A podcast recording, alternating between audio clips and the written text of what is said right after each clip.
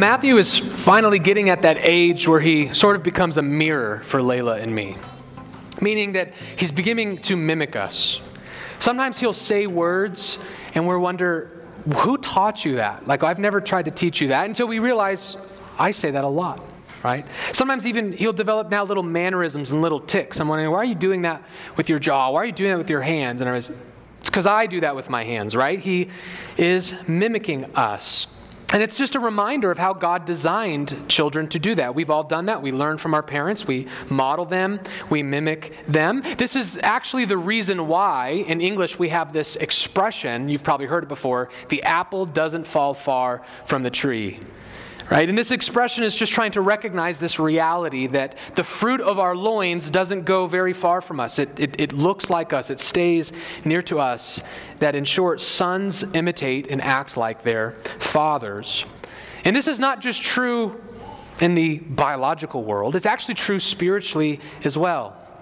Human beings will always imitate their spiritual fathers also. And today's passage will show Jesus relying on this truth, utilizing this spiritual truth to try and get some false converts to take a more honest look at their spiritual condition. Would you open your Bibles to John chapter 8, beginning in verse 31? John chapter 8, verses 31 through 47. When you're there, I would invite you to stand for the reading of God's word.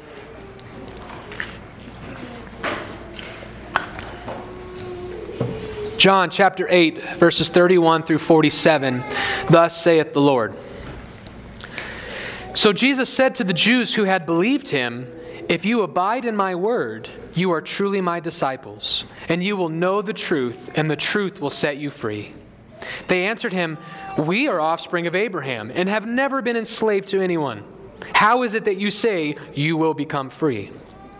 Jesus answered them, Truly, truly, I say to you, everyone who practices sin is a slave to sin. The slave does not remain in the house forever, the son remains forever. So if the son sets you free, you will be free indeed. I know that you are the offspring of Abraham, yet you seek to kill me because my word finds no place in you. I speak of what I have seen with my father, and you do what you have heard from your father. They answered him, Abraham is our father. And Jesus said to them, If you were Abraham's children, you would be doing the works Abraham did.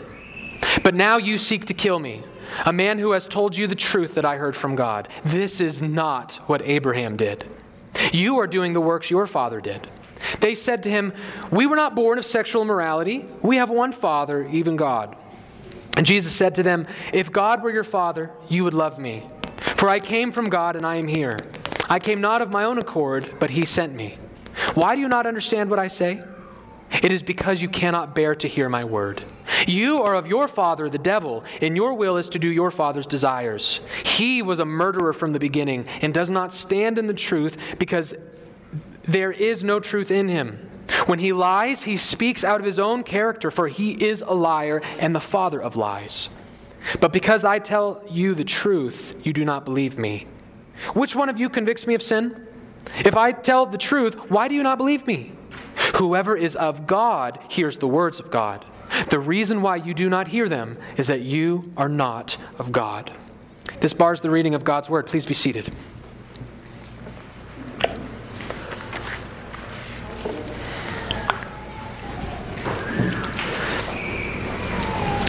Well, last week our text ended with after Jesus in his debate with the Pharisees the text tells us that some of the people listening came to believe him.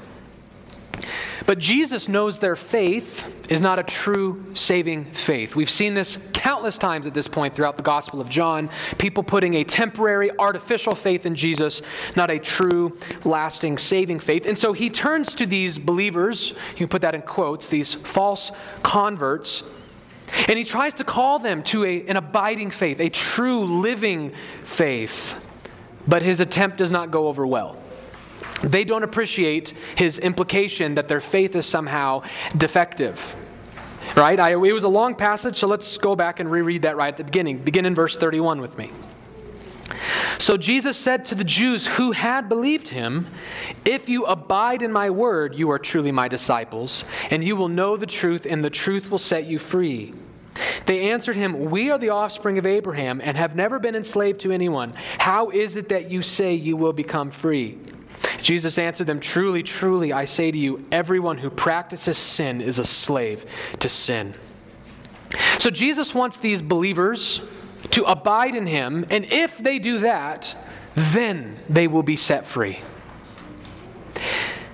Jesus is, by implication, Jesus is now describing the state of unbelief as a state of slavery. If you need to be set free, what's the implication of that? You're a slave. You're enslaved. Every human person is born spiritually enslaved to sin. This is what we call the doctrine of original sin. The human condition has been so corrupted by sin that we all now inherit from our parents a broken and diseased nature. And this all comes ultimately from Adam. And so Jesus is teaching us here the truth that you are not sinners because you sin. You sin because you're sinners. You are enslaved to sin, and that's why you obey it. Your obedience to it doesn't make you a slave. You're already a slave, and that's why you obey it. Because we have all lived lives practicing sin, living in sin, it is proof that sin is our master. That we are naturally enslaved to sin. Our nature is totally depraved and corrupt. And this is, by the way, just as an important side note, this is why, as Reformed theologians, we often get accused of denying free will. Now, we certainly don't deny that every person is accountable to God for their sin. We affirm that. If that's what you mean by free will, then we do believe in free will. But admittedly, the term is, we think, a little misleading because we object to the term free will in a different sense. And we object to it because of what Jesus is teaching here. We are not born in freedom. We're born in the opposite of freedom slavery. So we don't like to talk about man's will as a free will. We prefer the, the language that Martin Luther used when he wrote his most famous book, The Bondage of the Will. Our will is in bondage, our will is enslaved. We are not free. We live out our sin, and it proves that we are enslaved to sin. Now, there is some good news from this that the passage insinuates. And the good news is that this is the very reason why we have to believe that salvation is a work of God. When you, when you start with the doctrine of original sin, the only thing that comes afterward uh, in terms of salvation is grace. Because you've already started with the position that I'm past saving myself. That ship has sailed. And now, the only way we can possibly be saved is if someone from the outside sets us free. I, I, think Jesus hints at that very thing in this text. He does it twice, but I want to focus on the really explicit one, the very last verse of the text. Look at verse 47. Jesus is ultimately explaining why these people are not hearing him and believing him. He says in verse 47 Whoever is of God hears the words of God. The reason why you do not hear them is that you are not of God. I maintain that far too many Christians, in their personal theology, they have this verse entirely backward. They reverse the order of this birth. You see, they want to maintain that the reason I'm not of God is because I have not heard him or believed in him. Now, there is some truth to that, but we have to make room in our theology for what Christ is actually saying here, which is the inverse. It's not as you're not of God because you don't hear him. Jesus says it's the other way around. You don't hear him because you're not of God. So you do not make yourself of God by hearing. You can't make yourself anything. You're a slave. God has to make you of God before you can hear. Salvation is a gracious work of God. You are a passive recipient. You merely are acted upon when you are saved. You have to be of God in order to truly hear Christ. And so that's why we understand this term here as, as re- referring not so much to salvation, being of God. Salvation comes after you hear Christ, but in terms of election. Those whom God has not elected, those whom the Spirit has passed over and left in their free sin, they are not of God and they cannot hear Jesus because of their state and their condition. Our, in other words, our corrupt nature assures us that we will never hear Christ, we will never believe in Christ unless an unmerited work of God comes in and changes us, making us able to hear. We call this regeneration. Because in our natural condition, we are slaves without ears to hear. And so, when Jesus, to take us back on track here, when Jesus tells these believers, Abide in my word, and then I will set you free, they, they hear that implication. They say, Wait a minute, this guy's calling us a slave. I thought I was already free, and Jesus is calling me a slave. And so they object to this. They object to this on the basis that they belong to Abraham. Right? What did they say? Read with me again, verse 33. They answered him, We are offspring of Abraham and have never been enslaved to anyone. How is it that you say you will become free? Most likely, what this verse tells us is that they understand Jesus is speaking spiritually. Because I think they probably understand that the descendants of Abraham have, in fact, been enslaved many, many times in the past right? And as a matter of fact, they were currently in a kind of quasi slavery state in their current condition because they were, they were under Roman occupation. And so they're probably not thinking physically here. They probably understand we've been enslaved many times. The children of Abraham have been enslaved. They, they hear Jesus spiritually. And they're saying, on a spiritual level, we're the descendants of Abraham and we have never been slaves. Now, why does being a descendant of Abraham matter to them? Like, where is this argument coming from? I thought maybe it would be a good idea to, in some degree, take a break from our sermon text and just do a little bit of review. Let's just do a little bit of review. What is the significance of Abraham and his descendants and his covenant? And this will really help us make sense of the passage. So I want to take us back in time to a man not yet called Abraham, but called Abram. Abram was graciously chosen by God to be the father and the mediator, if you will, the representative of one of the Bible's most important covenants which we call the Abrahamic covenant. Now, to some degree, it's hard to like point to one single passage to find the covenant because God kind of makes progressive promises to Abraham over time. For example, in Genesis 12, he tells Abram, I will bless those who bless you, and him who dishonors you I will curse, and in you all the families of the earth shall be blessed. So, one part of the Abrahamic covenant is that Abram will be blessed, and that through his descendant, through his progeny, the whole world will be blessed. The whole world is going to be graciously blessed by God through the progeny of Abraham. So, you see, right from the get go, we have a significance on his descendant. He tells them again a couple chapters later in Genesis 15, and he brought Abram outside and said, Look toward heaven and number the stars, if you are able to number them. Then he said to him, So shall your offspring be. So now Abram is not only being promised an offspring that will bless the world, he's promised a huge offspring, an uncountable offspring, more than the stars. But yet again, what are we seeing? What's the theme here? There's a huge focus in the Abrahamic covenant on his offspring. And then it's in Genesis 17 where the covenant is finally formally ratified. So I'm just going to have you turn there. Let's just read it together. Um, I, I, put Genesis 17, 1 through 14, but we probably won't need to read that long into the circumcision part. Um, just begin in verse 14, and I'll tell you when to stop. Genesis 17. Here is sort of the final aspect of the Abrahamic covenant and its formal ratification, if you will.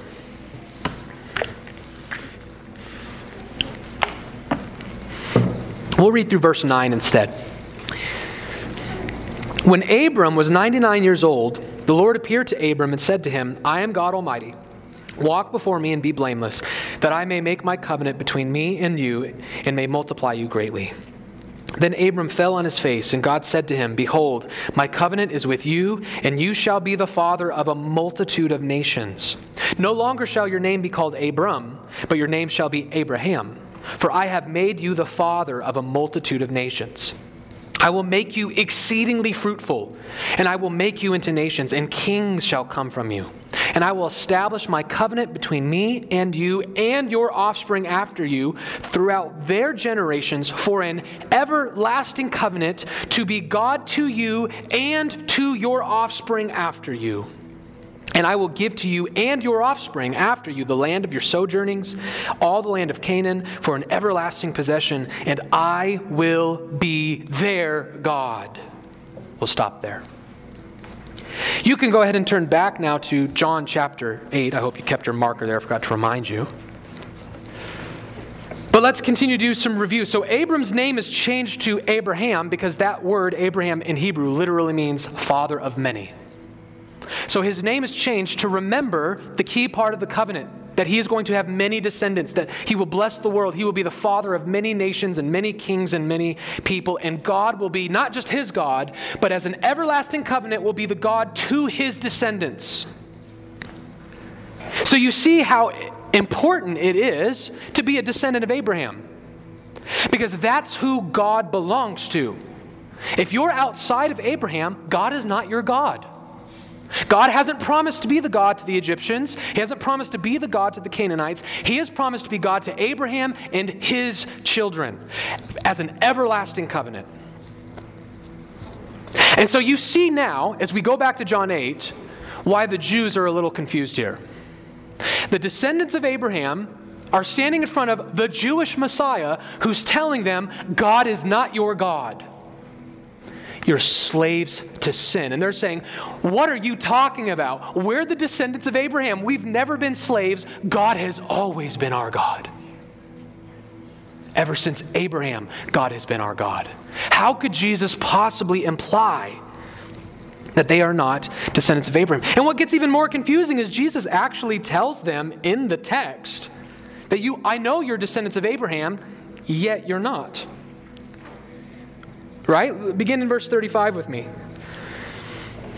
The slave does not remain in the house forever, the son remains forever. So if the son sets you free, you will be free indeed. I know that you are offspring of Abraham, yet you seek to kill me because my word finds no place in you.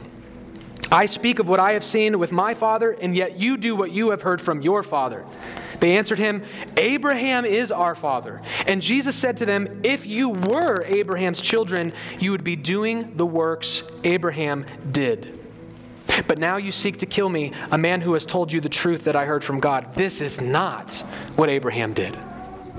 So at the beginning of that passage, Jesus says, I know that you're sons of Abraham. I know that. And then he immediately says, But by the way, no, you're not.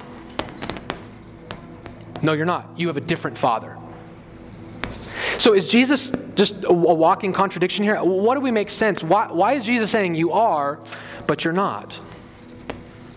Well, this is because Jesus is beginning at this point in time to reveal to us a very important truth about the Abrahamic covenant, one that his apostles went along to make very, very clear, which is that the Abrahamic covenant has always been and always will be with Abraham's spiritual seed. It has never, ever been about his physical seed. It has always been about his spiritual seed. That's how Jesus can say, yeah, biologically you're descendants of Abraham, but you're not. You're not true descendants of Abraham. If you want someone to elucidate this doctrine for you, to make it very, very clear, the key person to go to is the Apostle Paul. Which makes sense because the Apostle Paul was the, the apostle specifically called to the Gentile world. And so you would think that this would be an important message to him, right? Because what was the understanding of Genesis 17 up to this time? If you're not Jewish, you can't be saved. What's the point of going out to the Gentiles? They're not children of Abraham. So it was very important for Paul to show how you can be biologically foreign to Abraham, but spiritually one of his children. And that's why the Apostle Paul went to great lengths to say things, for example, like in Romans 2 For no one is a Jew who is merely one outwardly, nor is circumcision outward and physical, but a Jew is one inwardly, and circumcision is a matter of the heart, by the Spirit, not by the letter. His praise is not from man, but from God. So, what's Paul saying? You do have to be Jewish to be saved. You do have to be a son of Abraham to be saved, but those are spiritual realities, not biological ones. You need to become a spiritual Jew, a spiritual Israelite. You need a spiritual circumcision. That's what the covenant is about. He makes this even more clear in Romans 9. I want you to see this in your own Bible. So, again, keep your marker in John, but turn to Romans chapter 9. Matthew, Mark, Luke, John, Acts, Romans, just a couple books over. Romans chapter 9. Basically, the whole book of Romans is about how Gentiles relate to the Jewish salvation and how so many Jews have been excluded from the Jewish salvation.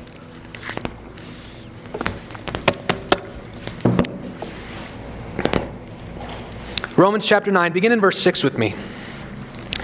This is right after Paul has just lamented how many biological descendants of Abraham, how many physical Israelites are not saved. But it is not as though the word of God has failed, for not all who are descended from Israel belong to Israel.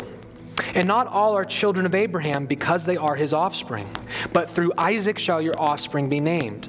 This means that it is not the children of the flesh who are the children of God, but the children of the promise are counted as offspring.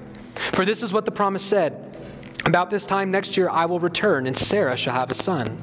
And not only so, but also when Rebekah had conceived children by one man, our forefather Isaac, though they were not yet born and had done nothing either good or bad, in order that God's purpose of election might continue, not because of works, but because of him who calls, she was told, The older will serve the younger, as it is written, Jacob I loved, but Esau I hated. Let's stop there. Paul could not be more clear that being a part of Israel isn't about your biology. You can be a physical descendant of Abraham and not be of Israel. So Paul says in Romans chapter 9, it is those of the promise who are counted as offspring, not the physical descendants. And here's what Paul does that's so amazing. He goes on to prove it. In other words, Paul doesn't, certainly this truth is magnified in the New Testament, but he thinks this truth exists in the Old Testament. And so he goes to prove it. And so he gives a couple of examples. If being saved is all about being a physical descendant of Abraham, then you know who should definitely be part of the Abrahamic covenant? Is a young man named Ishmael. Abraham's firstborn son. He's got more blood running through, he has got more Abrahamic blood running through him than any person Jesus is talking to in John chapter 8. And yet, all of the Jews know he has never been counted in the Abrahamic covenant. God said, no, no, no, no, not Ishmael, Isaac. So, blood has never saved them right from the get go. But then Paul knows, well, they might be able to get around this because the thing with Ishmael was kind of iffy, right? God promised him through his wife, and Abraham got uh, excited, and so he had a son with his concubine. So it's easy to say, well, Ishmael doesn't count because you, you didn't obey me. So he says, well, let me give you another example then. One you can't get around Jacob and Esau. Jacob, by the way, whose name is changed to Israel. That's why we call them Israelites, is because they are descendants of Jacob. They can't be a descendant of Ishmael, who, by the way, did go on to become the father of a nation. So there are millions of people with Abrahamic blood in their veins who have never been part of the Abrahamic promise. And so now we turn to Jacob, to Israel himself. And isn't it interesting? He had a twin brother. They're basically the same person. They've got the same mom, the same dad, and the same DNA. They're the same person. And yet, before they were even born, God said, Not Esau. So you can't say, well, Esau was cut out because of his bad works. Before they were born and did anything good or bad, not Esau. You can't say, well, because his mom was, was a concubine. Nope, nope, same parents. From the very get go, God has been sovereignly electing who belongs and who doesn't. Your bloodline has never saved you, and it won't save you today. That's Paul's point. And this is the exact same point that Jesus is trying to make in John 8. He's, in other words, trying to show people what Paul says in Galatians 3 Know then that it is those of faith who are sons of Abraham. And the scripture, foreseeing that God would justify the Gentiles by faith, preached the gospel beforehand to Abraham, saying, In you shall all the nations be blessed. So then, those who are of faith are blessed along with Abraham, the man of faith. Paul quotes the Abrahamic covenant and says, See how it prophesied this? The Gentiles have promised to be blessed, have promised to be saved, and you think, How can the Gentiles be saved? They're not sons of Abraham. And Paul's saying, Because from the very get go, it was never about the blood. It's always been about sharing in Abraham's faith.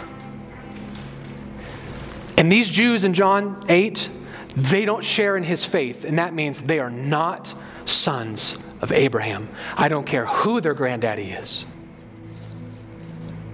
So the question is begged then whose sons are they? If they're not sons of Abraham, who do they belong to? Look at verse 44. John chapter 8. Back in John chapter 8, look at verse 44. Jesus has been implying you do the works of your father. It's not God, it's not Abraham, but your father. Who is their father? Well, he's going to tell him. Verse 44. You are of your father, the devil, and your will is to do your father's desires. He was a murderer from the beginning and does not stand in the truth, because there is no truth in him. When he lies, he speaks out of his own character, for he is a liar and the father of lies. Can you imagine how provocative this statement would have been? Here, Jesus is standing in front of the descendants of Abraham, the covenant people of God, and calling them spawns of Satan. Abraham's not your father. God is not your father. The devil is your father. Now, this actually is not as harsh or radical or provocative as you might think. The very first time the gospel was ever preached in the world, it was preached in these categories the sons of God versus the sons of the devil. Genesis 3, God says this to the serpent I will put enmity between you and the woman, and between your offspring and her offspring. He shall bruise your head, and you shall bruise his heel. Satan has offspring. Satan has children. And the gospel first proclaimed was essentially proclaimed as a battle between the offspring of the woman and the offspring of Satan. Unbelievers have always been children of the devil. This isn't anything new. Jesus is just a good old fashioned Old Testament Jew here. You're not of God. That means what? You are the offspring of the serpent, you are the offspring of the devil. And so perhaps then it would be helpful with the little time we have left to perform somewhat of a spiritual DNA test. Think of uh, John chapter 8 as sort of your own personal spiritual ancestry DNA. Who's your father? Who do you belong to? Are you blessed along with Abraham? Are you a son of God? Or are you of your father, the devil? I would say the purpose that this text has for us is to teach us how to identify that. Am I in the Abrahamic covenant or not? Is God my God or is Satan my God? And the way you identify those who are children of God, Jesus really gives us two. This is sort of the, the heart of the passage here. Those who abide in and obey Christ, that says as should be are, are children of God and counted as Abraham's descendants. What is, what is this passage about? If your neighbor to ask you, What did you learn in church today? This is what the passage is about. This is what it's trying to teach us. Those who abide in and obey Christ are children of God and counted as Abraham's descendants. If you want to be a child of Abraham, if you want to be a son of God, you need to abide in and obey Christ. So let's break those two things down just so you believe me, I'm not pulling this out of thin air. The first mark, the first evidence that God is your father, that Abraham is your father, is that you abide in Christ. And that begins with faith. You must believe in Christ. So look at verse 36 with me. Jesus tells us in verse 36 So if the Son sets you free, you will be free indeed. If you're a child of God, then that means you believe in Jesus. Because He alone has the power, has the key to free you from your enslavement. Outside of Christ, there's no key. There's no power to be free, so you are left a slave. So that means that without Jesus, who cancels your guilt and gives you a spirit to transform your heart and make you into a son of God, without Jesus, you're left a slave. You have to have Christ to be a son of God and a son of Abraham. And since we access Christ by faith, that's how you get Christ as faith, we can say God's children, the first mark of a child of God is they believe in Jesus. And Jesus, by the way, I love what he does in this verse, this passage. He actually explains the logic of this. Look at verse 40, 42 with me. Jesus said to them, If God were your father, you would love me for I came from God, and I am here. I came not of my own accord, but him who sent me.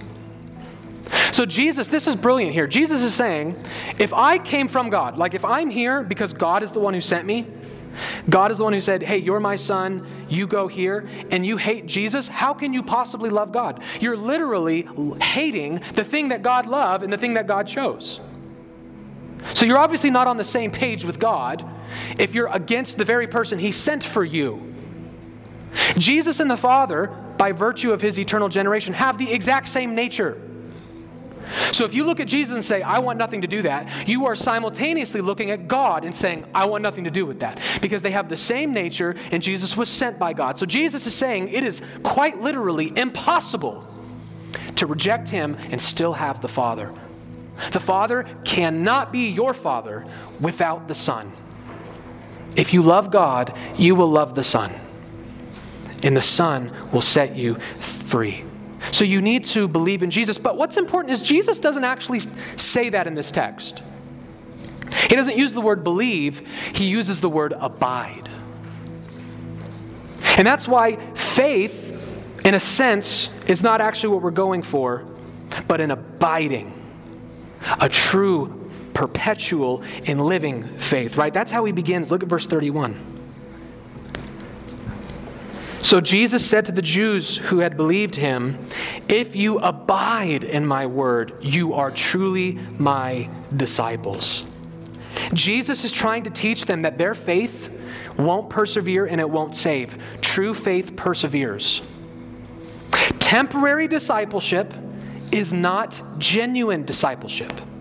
In other words, I like the way R.C. Sproul said it the children of God are not those who merely profess faith they are those who possess faith. You have to actually have it, you can't just say it. And perseverance is a part of saving faith. Knowing you actually have it is proved by your perseverance. I, I, think this message really stuck with the Apostle John because he put it in one of his epistles.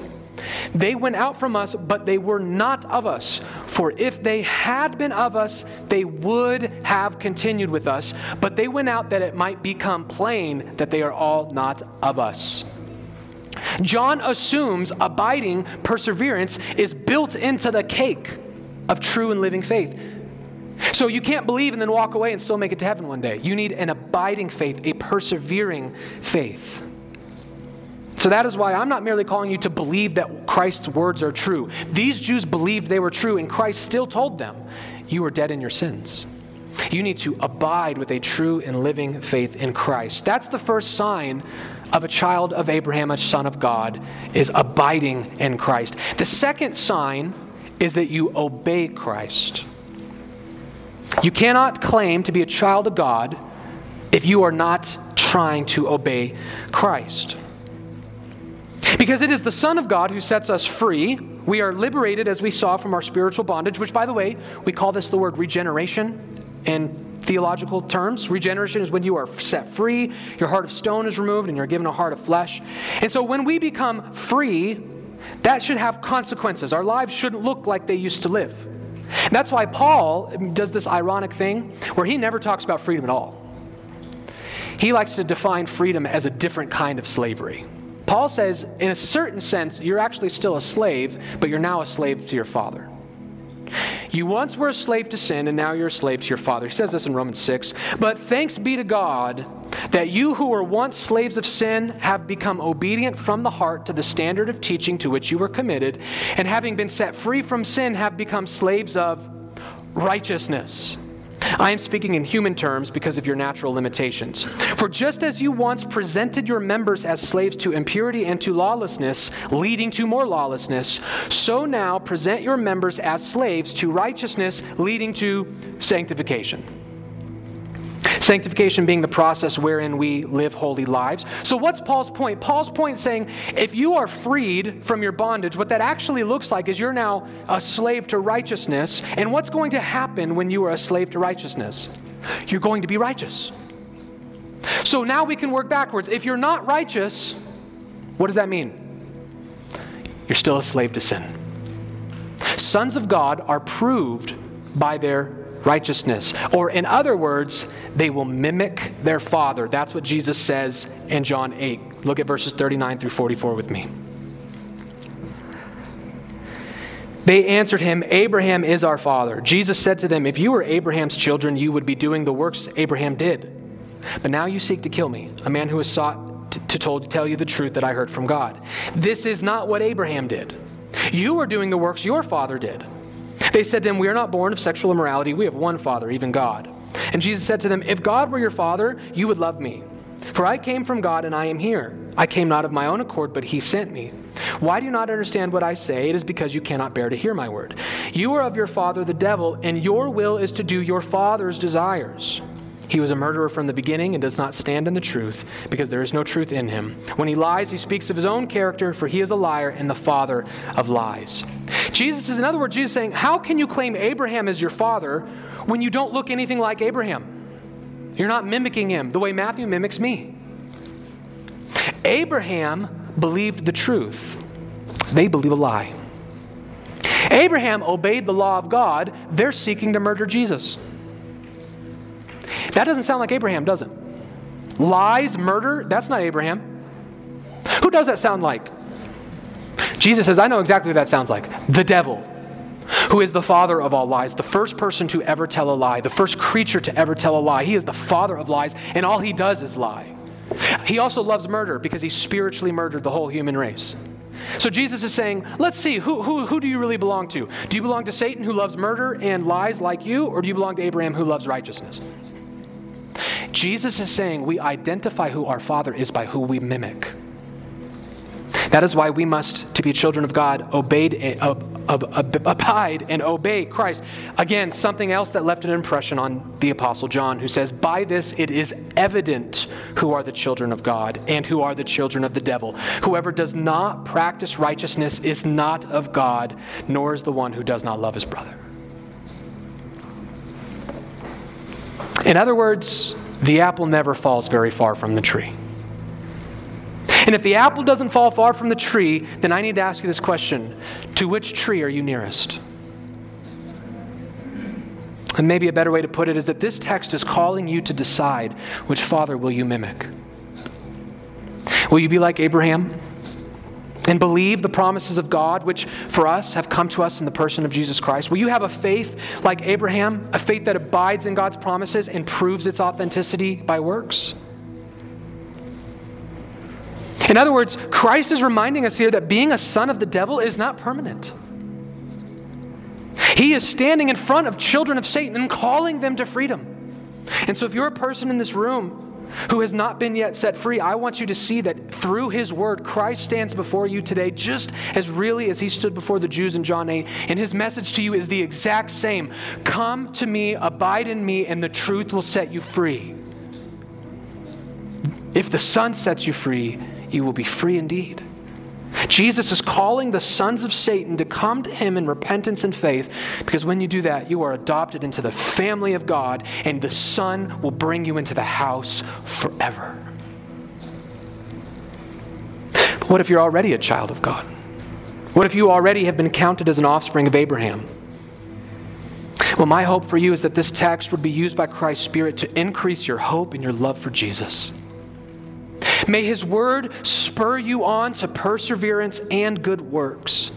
Because you have been created in Christ Jesus for good works, which God prepared beforehand that you should walk in them. So may we all seek to praise and love God for adopting us into his family and making us sons and daughters, for including us in the blessings of Abraham, and for giving us new hearts that cause us to walk in his ways.